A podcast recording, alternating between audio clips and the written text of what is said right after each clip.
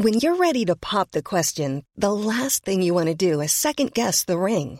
At Bluenile.com, you can design a one of a kind ring with the ease and convenience of shopping online. Choose your diamond and setting. When you find the one, you'll get it delivered right to your door. Go to Bluenile.com and use promo code LISTEN to get $50 off your purchase of $500 or more. That's code LISTEN at Bluenile.com for $50 off your purchase. Bluenile.com code LISTEN.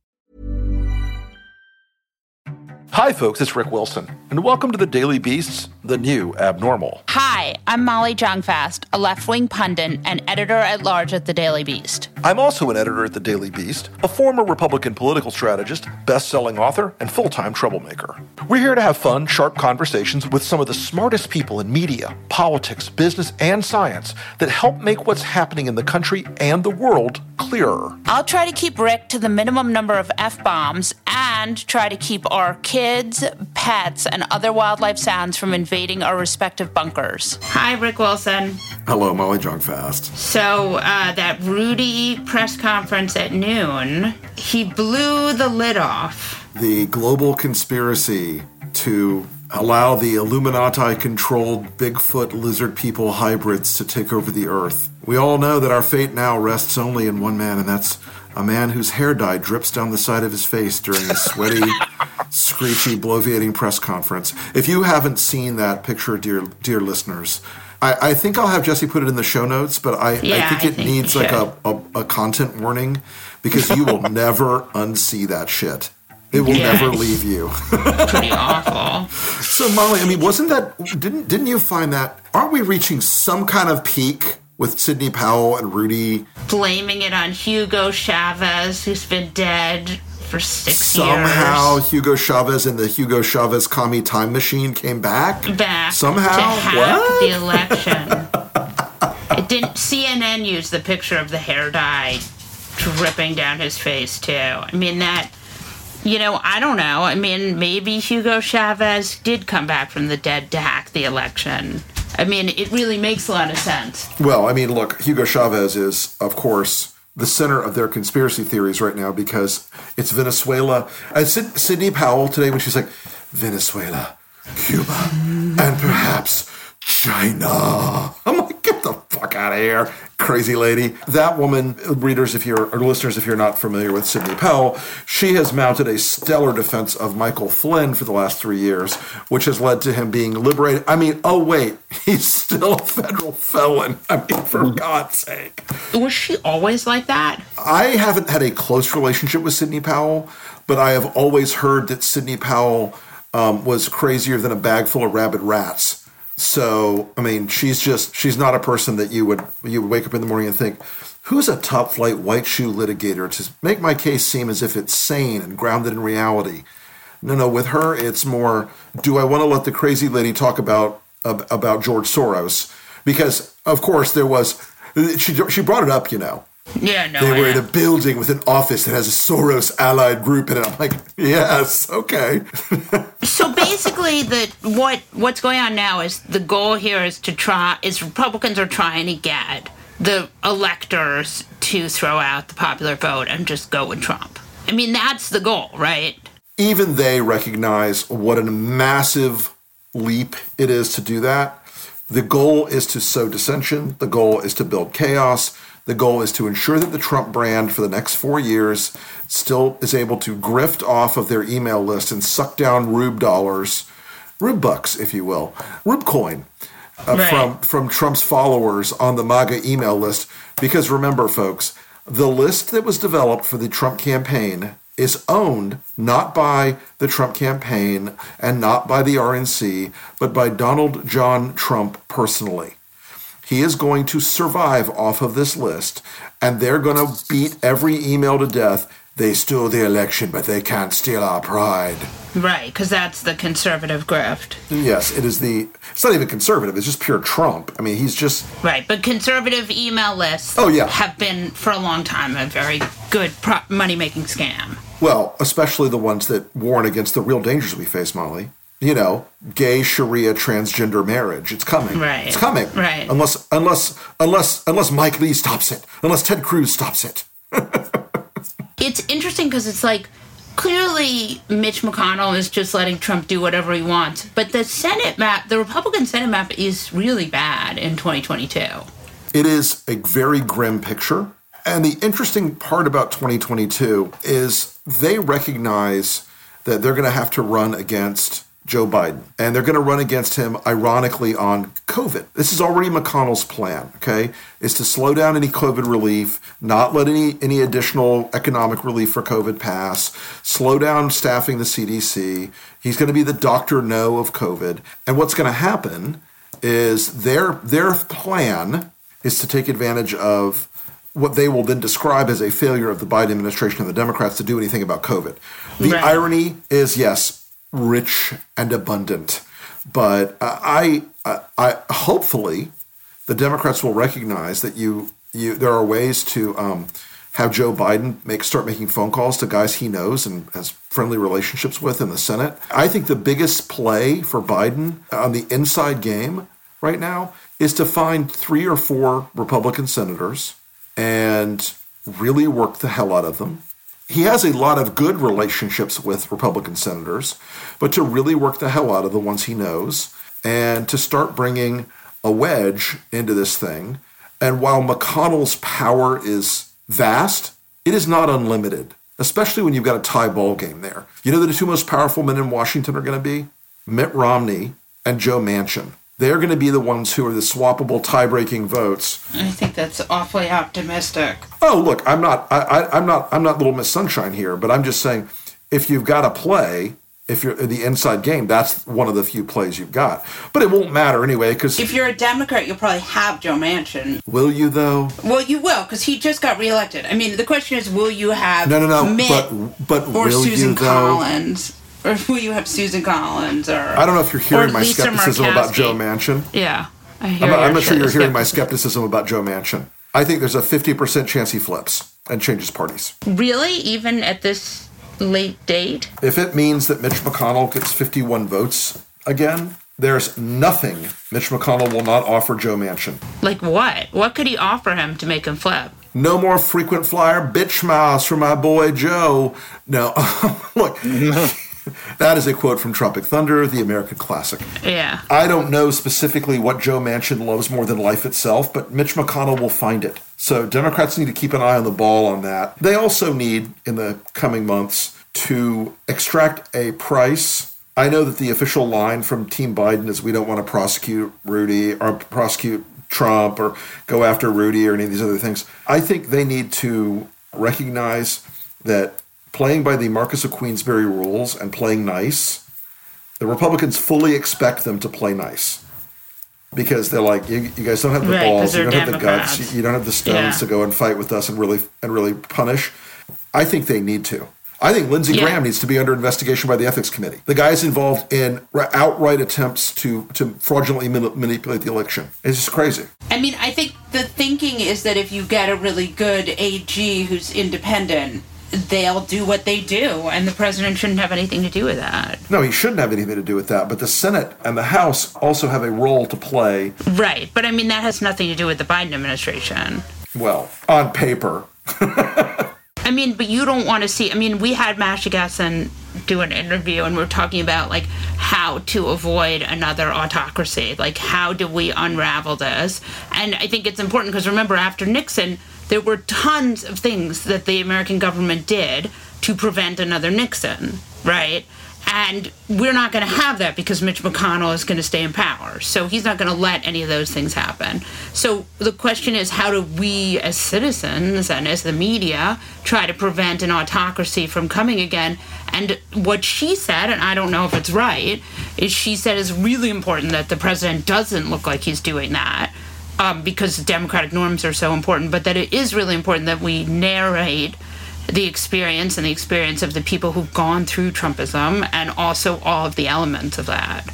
I, think Masha is very, very brilliant, but I'm a practical fellow. And I, I know that unless you hurt people in politics, unless you, pain is the only teacher, unless you hurt them for what they've done wrong, they will do more wrong things. Right, but you don't. But it can't be the president doing it. I mean, that's No, like I'm not, a I'm not arguing that Joe Biden yeah. goes out there and says, I announce the Truth and Reconciliation Commission chaired by Rick Wilson. Right. Yeah, not great. And America, I think we should start one of those White House petitions that I should head the Truth and Reconciliation Commission. I promise you that my reign will be cruel and unfair. Nice. We finally found a place uh, for Rick Wilson and a Biden administration that the left won't be mad about. Yeah. Look, there's only two jobs I want in the Biden administration. One is chairman of the Truth and Reconciliation Commission with unlimited remit. Two is Witchfinder General. Right. That sounds good. That makes sense. Annie Karni has a piece just now in the Times that says that the president's dumbest child's wife is planning to run for the South Carolina Senate North seat. Carolina, North Carolina, North, North Carolina. Carolina. Oh, she can't win North Carolina. That's good. well, she it's an open seat. Oh, uh, mm, mm, mm, mm, mm. Democrats have to find someone good. Rick, get on that. I will. Uh, Lara Trump running for the Senate in North Carolina. I would be cautious because North Carolina is another one of those states with a blue core and a whole lot of red around it. I, and I would further be cautious that she'll be financially competitive with any Democrat. Trumpism is going to spread. It is going to be like kudzu, and we're going to have to go out and burn it down over and over and over and over and over again, and then get goats to eat it off the hills, and then uh, round up the shit out of it after that. Is there someone has been talked about for that North Carolina Senate? I haven't been thinking about it. Believe me, I, I'm now on the case. Imagine an election cycle where you have like junior running for something and senior running for something and Eric's wife running for something. Imagine. Well, I can easily imagine it. This is the dynastic nature of the grift, and they're going to amplify and amplify and amplify and amplify. And I wouldn't be surprised if Don Jr. gets a house in Montana or Wyoming or Idaho uh, or or a Dakota, A Dakota might be the right place for him. Just to just to start to uh, find a place where he could run because he's um, obviously not going to run in New York. Yeah, I think that's a fair yeah. I'm officially starting the rumor that Donald Trump is going to run for mayor of New York after he's done with the presidency. I'm officially starting that rumor right now. I don't think that's happening. You like that rumor? You're happy with that? It makes you happy. We have the worst mayor ever. So, I mean, would Donald be worse? Yeah, he probably would be, but. You know, I look back and I saying think. I used to I used to always think like, who could be worse than the Dink? Nobody could be Yeah. worse. Than, oh wait, Yeah, Bill De exactly. Blasio. Bill de Blasio is so much worse than Dinkins. It's not even like people don't even talk about Dinkins anymore because Bill de Blasio has so obscured that. So, when you worked for Rudy Giuliani, did you ever think you would see whatever that insane press conference was? And can you also explain to us what the hell that was? Um, okay, so there was always a bad Rudy and a good Rudy. But did he ever have brown stuff dripping down his face, or is that So that is a No. that is a hair care supplement. I think is the phrase I would use, known as Toppik. what is that? Apparently, it is some sort of fake hair. Didn't we see Stephen Miller wear that on Meet the Press once? We did see him wear that on Meet the Press once. Yeah, It's essentially like hair in a shoe can. polish with hair embedded in it that glues to your head. That's amazing. hair in a can. Hair in a can. It's hair in a can. Hair in a can. So there was always a bad Rudy, and there was always a Rudy that could go down like these very dark pathways. And look, there was also a good Rudy. In, in, in certain moments, rare moments sometimes, but but there was also Rudy who, you know, look, when I worked for him, he was also the guy who, without a lot of fuss, if a cop got shot or a firefighter got hurt at three in the morning, we'd be at the hospital. Right. But but now it's all conspiracy Rudy and crazy Rudy and one last one last grasp of the spotlight Rudy, and it's really ugly and it's really pathetic, and no one or no one in that meeting today um, believed a word they were saying, including Cuckoo Sidney Powell. But here's the story: what they're trying to accomplish is to shatter the norms of the democratic transfer of power. They're trying to shatter the norms of an America that that that operates in a way that is based on rules and based on traditions and based on norms because they want more crazy. They want more shit, they want more yelling, they want more lawsuits, they want more bullshit, and they're going to do as much as they can to cause those things. So it's an ugly thing. This is one more example of Rudy uh, taking his legacy and running it through the shitter. And there's nothing anyone can do to stop that at this point. Well, that's well deserved. I mean, you know, he did it to himself. No, I know, I know. Like, it seems like this is bad for democracy, but won't work. But it might work next time. Yeah, look, they, these guys are all now playing a game called Who's More Authoritarian? They're trying to play the Saddam game. You know, he never really loses. He, they're trying to play a game of, of, of incredible projection, by the way. Right. The whole thing today about, oh, this is just like Venezuela. Yeah. And Trump's fucking Chavez or Maduro. Yeah. You know, this is not this is not a man or a team of people around him dedicated, shall we say, to the preservation of the great American democratic tradition. And so I think there's a degree to which we're not going to see a happy ending to this thing at all. What do you mean? They're going to drag this out. These assholes coming from Michigan tomorrow are part of the performative dragging out of this thing. But so it's already signed, right? it's already signed. There is a legal function for them to rescind their votes. Okay. However, this means another round of lawsuits, another round of bullshit. They're trying to push all of this to the Electoral College safe harbor deadline. And if they pass that, then they feel like there's an angle for them to litigate or for them to to contest or for them to complain. But I thought Michigan was already certified. The Wayne County situation was still under litigation. That's why these assholes have done this. Well, because they're assholes for one thing, but that's that's why they're playing this particular game. And and it's sad and it's pathetic and it, it won't work in the end, but as you said, it might work sometime. And they're going to keep playing the game because it's important to remember we're not talking about Republicans and Democrats anymore. We're talking about people who believe in the American system and people who believe in a post democratic authoritarian statism. And they would love to just declare the dear leader will serve forever or until Ivanka wants to take power. Right. Um, a- and and and move on from there. These are not people committed to America. They are committed to Donald Trump. That's all they care about now. It is a kamikaze political cult. Amy Klobuchar is the senior senator of the great state of Minnesota and a former 2020 Democratic presidential candidate.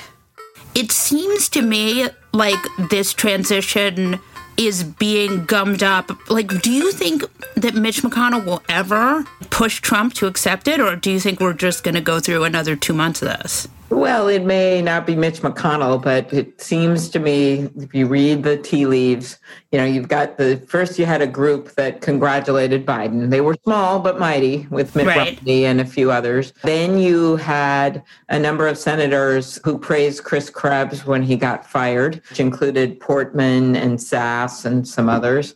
Uh, so to me, this is getting clearer and clearer. And once the Georgia recount is done, and that is very clear, you've got Arizona, you've got Georgia, and Pennsylvania had the widest margin of the three of them. All of these lawsuits have been thrown out, found to be frivolous. There's just not any other paths for them to go down. And the states are going to uh, certify their election results uh, by the end of the first week of December, which isn't far away at all. And then they have to get them all in by December 23rd. And of course, that is way too long to wait for the GSA to allow access to the Biden transition team to save lives during the pandemic. So I'm hopeful it could be before. I just think it is getting more and more clear that there's no other path. And at some point, uh, they're going to have to allow for this transition. It's so funny because it's like, as a woman politician, there's been so much sexist talk about women being too emotional and being too sensitive. And then we have an entire party held hostage by the president's moods. Exactly. I think it was John Bolton that said that we just don't have time to live through seven stages of the president's grief.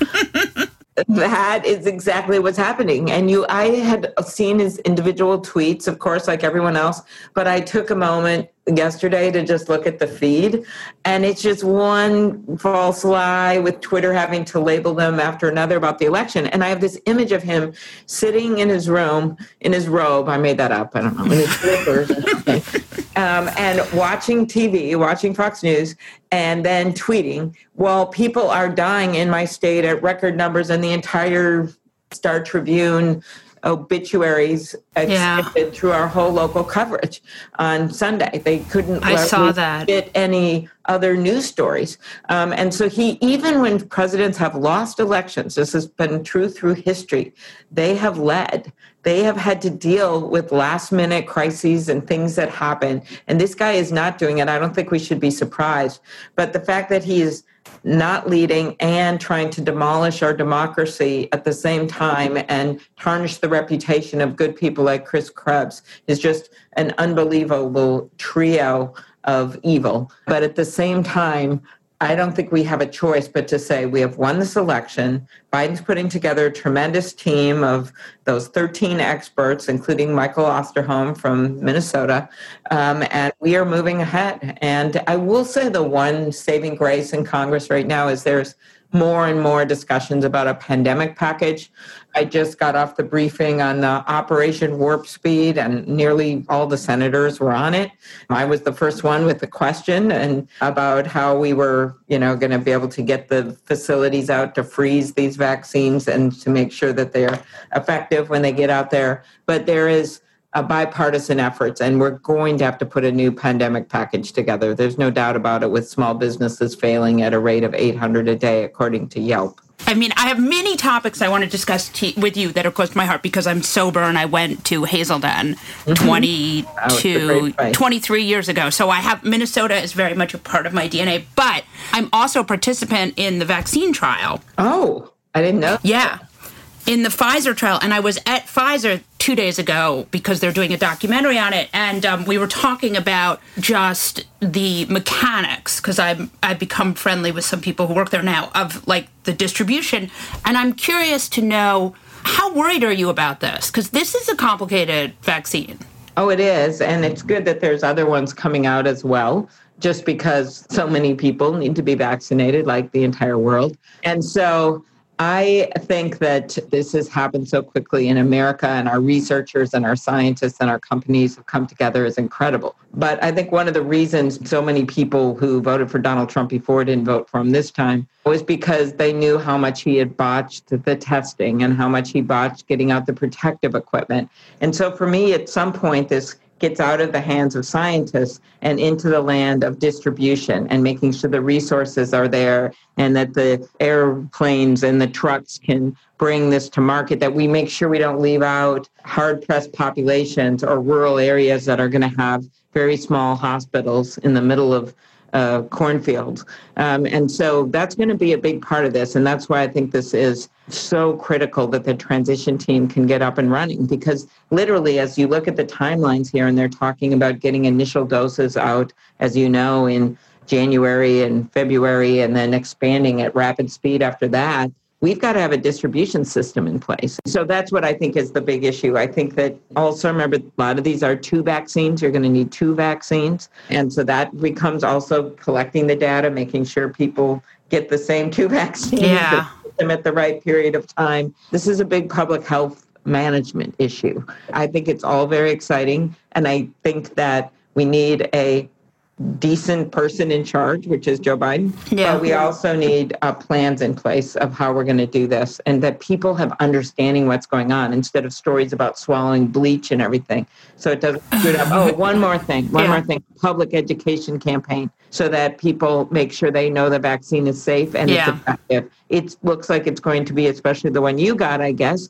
I don't know if you got a placebo or what Yeah, we'll see. that is supposed to be, you know, 90% effective in those numbers. And so we still have a number of people that are doubting this vaccine. And that's got to be uh, one of the Republican senators asked about that today in a good way. We've got to be able to get a public information campaign out there. Yeah. Like it feels like that Mitch has really gridlocked.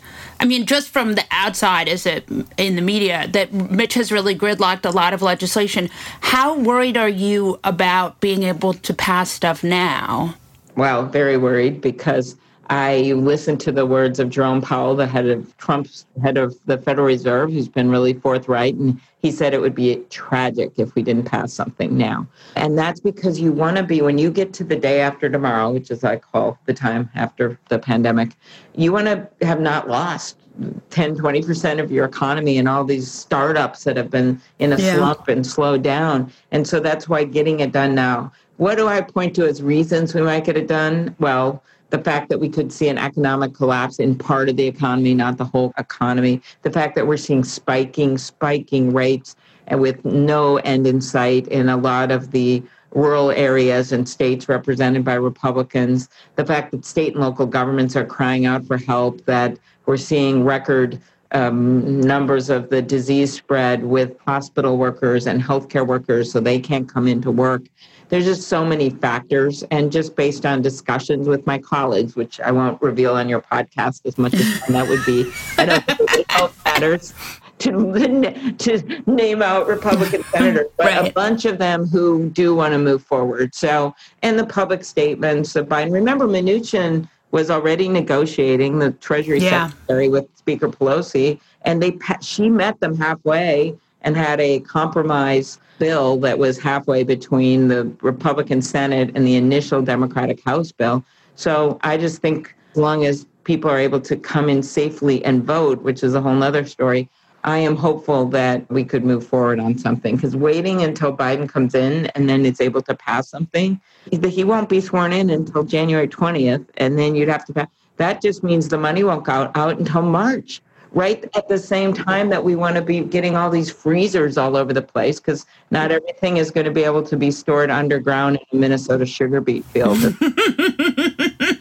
There's just going to be a lot of expense in this. Yeah. We had Rick Bright on the podcast, and he's like one of my favorites. And he's now on this transition, this COVID transition. And he Yes. was saying, I heard him speak somewhere else, and he was sort of concerned that there is no vaccine. The Trump administration really has no vaccine plan. Well, one of several of our questions were about the funding for rolling it out, and the plan seems to be a lot based. There are CDC guidelines of who gets it first and the healthcare workers, but then there'll be a lot of discretion given to governors. And uh, to me, uh, you need that, but you also need to have a major plan of a way mass production of not just the vaccine, but how you get the vaccine to market, basically, and how you get the data shared between the states. There's all kinds of things that has to happen. And to me, as someone that likes government when it works best, this is a puzzle that we can put together. But not if the Biden team does not have access and can't hire their people and get them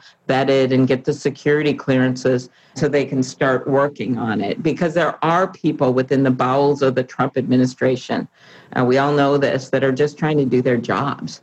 And they are more than willing to work with the incoming Biden people, including clearly Dr. Fauci, on how we can make this work because it's going to be in the hands of the Biden team to actually administer this vaccination. And if Donald Trump wants to go out with any credibility when it comes to having pushed the vaccine to be developed, he's got to allow for this transition to happen now. Credibility. There you go. I thought I was, I was just throwing that. Well, I was trying to use a carrot instead of a stick. the idea is that one of the things he wants to focus on and, and could focus on is the fact that he pushed this vaccine. So come on, then make it work and then get, the transition going. as someone who's a, a feminist and a writer, I watched the presidential campaigns and I got a lot of information on how our media treats women in politics. None of it made me feel so good. But I'm curious to know what you learned from your presidential run that you'll take with you that was sort of interesting. well, there's a lot that I learned, but I think part of it was just the people running in this particular primary. When history looks back at it, I think were devoted to our nation and the unity of our party. And that goes from me to Bernie. It was, yeah, we had debates. That was important. Some of them got, you know, like any debate, people get under each other's skin. But in the end, uh, people rose to the occasion. And that was a lot of when Pete and I endorsed Vice President Biden you know, even though I'd come in third in the New Hampshire primary, not to go over that again, and actually beat him there, I decided, as Pete did, and as so many, how Bernie handled it, how Bernie handled the debates actually with Vice President Biden, um, that at some point uh, that the country came first and unity came first. And I think you saw that throughout the campaign, including so many Republicans and the Lincoln Project and people like uh, John Kasich and Cindy McCain, who rose above it all and said, John McCain's words, there's nothing more liberating than something larger than yourself. And that's what this fight was. That's what this campaign was. That is so great, and I'm just so impressed. Oh, one more thing. I had fun. It was two things, little takeaways from the primary. Uh, one, it was very cool on the first day. We doubled the number of women that had ever been on the primary stage on the first debate in a U.S. history, and I think people were able to see women candidates, including my friend Kamala, uh, who's about to become the first woman vice president. They were able to see that we were different, we looked different, we wore different clothes, we came from different places, and we had different views. Ooh, mm. you know, we didn't just have one woman on the stage and we debated each other. I thought that was really important, and then I think getting the words out that not everyone in our party embraces one set monolithic view as much as they wanted it to seem that way in the general election. And that was me, you know, having some disputes with my friend Bernie over uh, health care for the future or uh, whether or not we should have free college for everyone. I didn't agree with that. And I thought those, those debates were really important. So, Amy, a lot of us are concerned about how much power Facebook wields right now. And, you know, this isn't concerning the uh, Susan Collins way.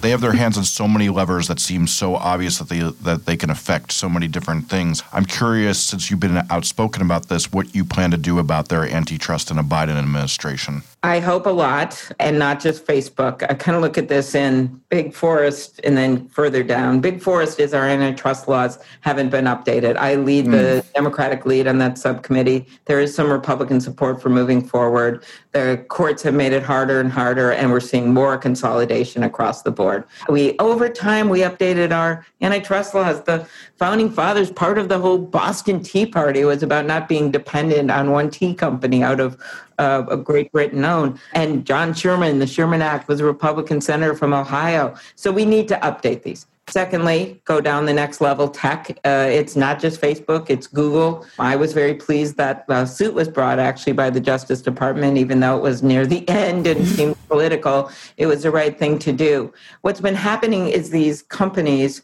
are now, several of them over a trillion dollars, have been buying what, what Mark Zuckerberg called in one of his emails nascent competitors. He says these businesses are nascent, but if they grow to a huge scale, uh, they could be very disruptive to us to a large scale. They could be very disruptive to us. And then he goes out and buys WhatsApp, he buys Instagram.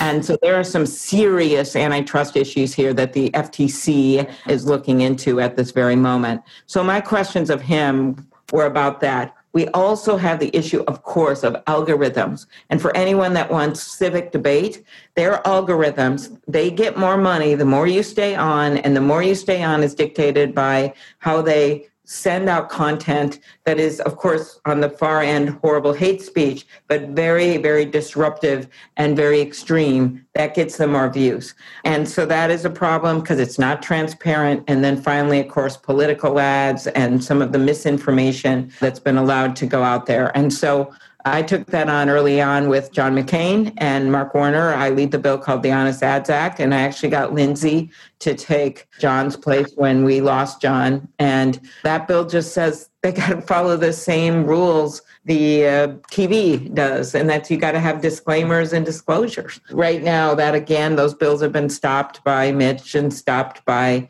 uh, the White House, but we simply can't have a situation where billions of dollars are spent on political ads on one platform and they have rules, and then another one, which is social media companies, and they don't, even though Facebook is now trying to enforce it themselves with some errors being made clearly and they say they support the bill but nothing has been done to get it to move. So that's what's happened. I just i think you cannot take away the fact that we're in a startup slump and they're basically killing off their competitors by buying them making it hard to access platforms. And my last thing i'll say one of my favorite things was uh, jack dorsey was on from twitter and they had bought Vine, and they he said at the hearing, there's just so much news going on. No one noticed that right. it made it very difficult to access the platform at Facebook. So they were basically he was taking it on in his own mellow way. The fact that Facebook has made it hard for many small companies who just want access to their platform to get that access, and that's also another way uh, that they have engaged in what I call exclusionary conduct. Uh, and the law calls exclusionary conduct. So I'm pretty excited about this. I've actually writing a book about antitrust. I know you guys. Cool. No, we're into it. Yeah, well, it'll come out next year. That's great. Thank you so much. This was so amazing. We really appreciate you. Look forward to being on again.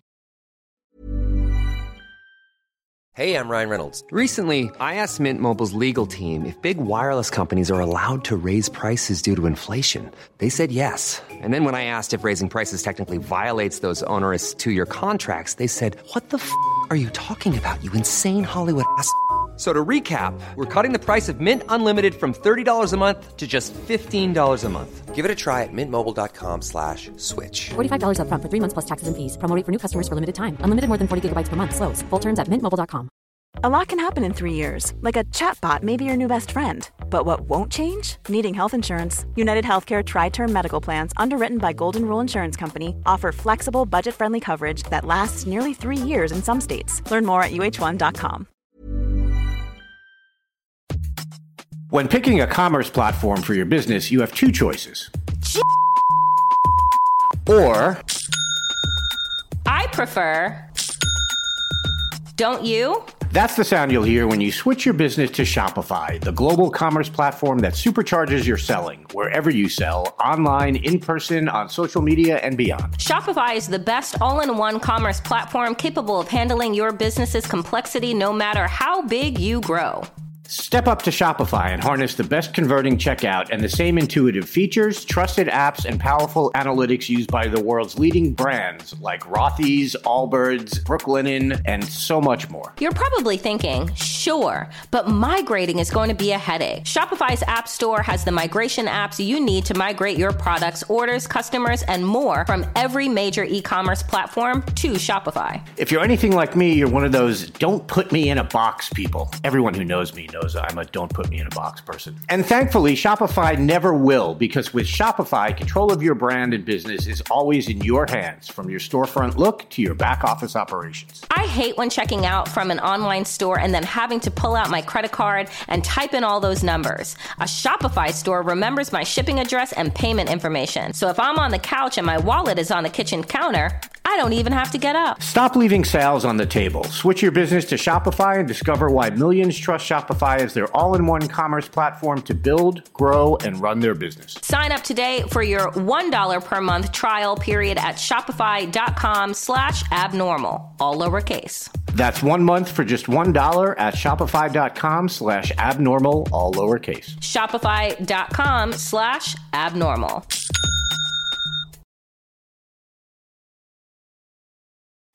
Before we get into things, we have a fun little treat. There are so many insane things happening in the world right now, and two episodes a week just aren't enough to cover it all. So, the new Abnormal is going to release a limited run series of bonus interviews over the next few weeks for Beast Inside members only. We'll release a new one each Sunday, but listen carefully. Only Beast Inside members will have access to these. So head over to the new abnormal.thedailybeast.com to become a Beast Inside member now. That's newabnormal.thedailybeast.com. So, Molly Jong-Fast, I'm curious. As you know, and as I love to remind our, our listeners, state, federal, state and federal law and international treaty law mm-hmm. requires us mm-hmm. in each and every episode to provide America with a segment we call "Fuck That Guy." Yes. And while today has provided a rich portfolio of "Fuck That Guy" targets, I'm curious which ones are yours today. Today, my fuck that guy. It's Democrats. It had to happen once. Whoa! Dianne Feinstein and Gavin Newsom, who did not follow any COVID restrictions. Di-Fi's wandering around without a mask, and um, she's a million years old. She's she's living dangerously. I'll tell you that. She really is. I mean, you know, she's 8,000 years old. She has just recently got reelected. Okay, sure. And she's not wearing a mask. When she's not hugging Lindsey Graham, she is not wearing a mask. And then the and complimenting Amy Coney on her uh, family, she's not wearing a mask. And and then um, also um, Gavin Newsom, who went and had a dinner with no masks, and then there were lots of photographs. So they are my fuck that guys. If you guys want to be Democrats, you gotta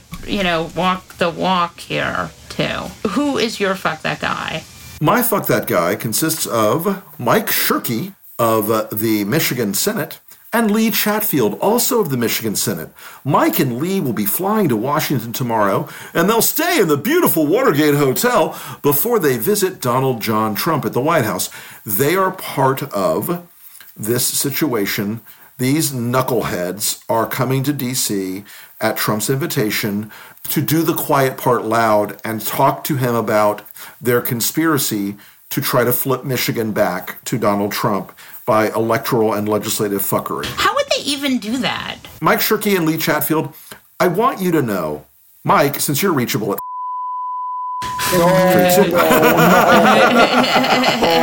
you should you speak that out. That's his official. That's his official phone number, by the way. That's a public record.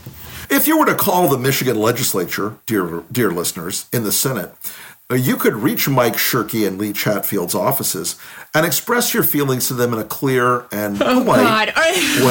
way. You're not going to let me have any fucking fun today. Oh, sorry. Yeah, we're the worst. So yes, the, can, can there's no way they can do anything, right? All right, let me just let me just say this. Well, readers, uh, what you didn't hear was a long, long series of beeps and objections from Jesse and Molly because they wouldn't let me.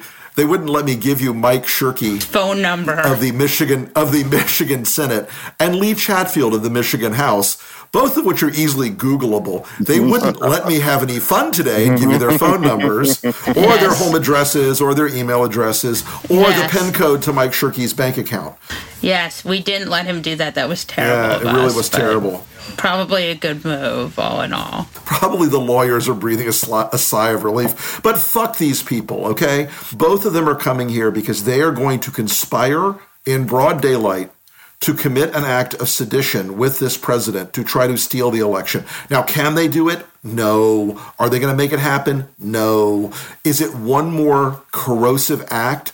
And these people are going to someday run for higher office. They're going to ask the people of Michigan to trust them to be in Congress or the Senate or governor. And I hope folks remember these are people willing to burn this fucking country down to the ground to please Donald Trump. So they can they're they're on my fuck that guy list for today. On that note, we'll wrap up this episode of The New Abnormal from the Daily Beast. In future episodes, we'll be talking with smart folks from the Daily Beast and beyond from media, culture, politics, and science who will help us understand what's happening to our country and the world. We hope you'll subscribe to us on your favorite podcast app and share the show on social media. We're just getting started and don't want you to miss an episode. If you'd like to follow us on Twitter, I'm Molly Jong-Fast and he's the Rick Wilson. Thanks so much for listening, and we'll see you again on the next episode.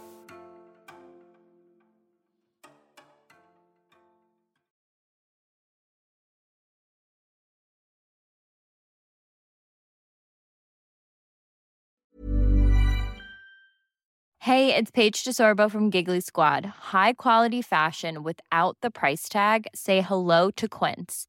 I'm snagging high-end essentials like cozy cashmere sweaters, sleek leather jackets, fine jewelry, and so much more. With Quince being 50 to 80% less than similar brands. And they partner with factories that prioritize safe, ethical, and responsible manufacturing. I love that. Luxury quality within reach. Go to quince.com slash style to get free shipping and 365 day returns on your next order. Quince.com slash style.